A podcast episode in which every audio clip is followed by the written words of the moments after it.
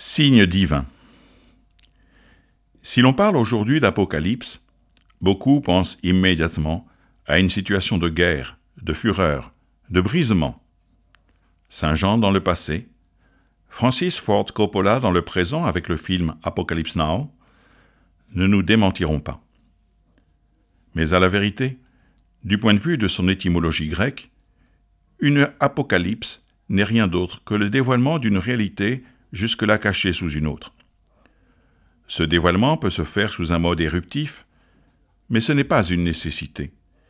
Et Jésus le reconnaît en évoquant le dévoilement de l'été au travers de la simple sortie des feuilles des arbres. Qu'allons-nous donc guetter?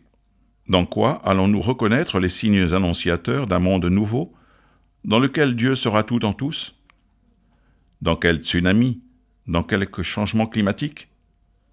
Peut-être sont-ils des signes au niveau humain, mais les plus importants, ceux dans lesquels Dieu se manifeste, et que Jésus englobe dans un tout cela, qui revient à deux reprises, sont sans doute plus modestes.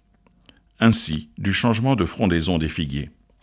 D'ailleurs, dans les versets que nous retrouverons lors de la prochaine méditation, Dieu se manifeste dans des situations aussi ordinaires qu'être au champ ou moudre du grain. Alors soyons attentifs Souvenons-nous que quand Dieu se montre à Élie, c'est au travers d'une brise légère.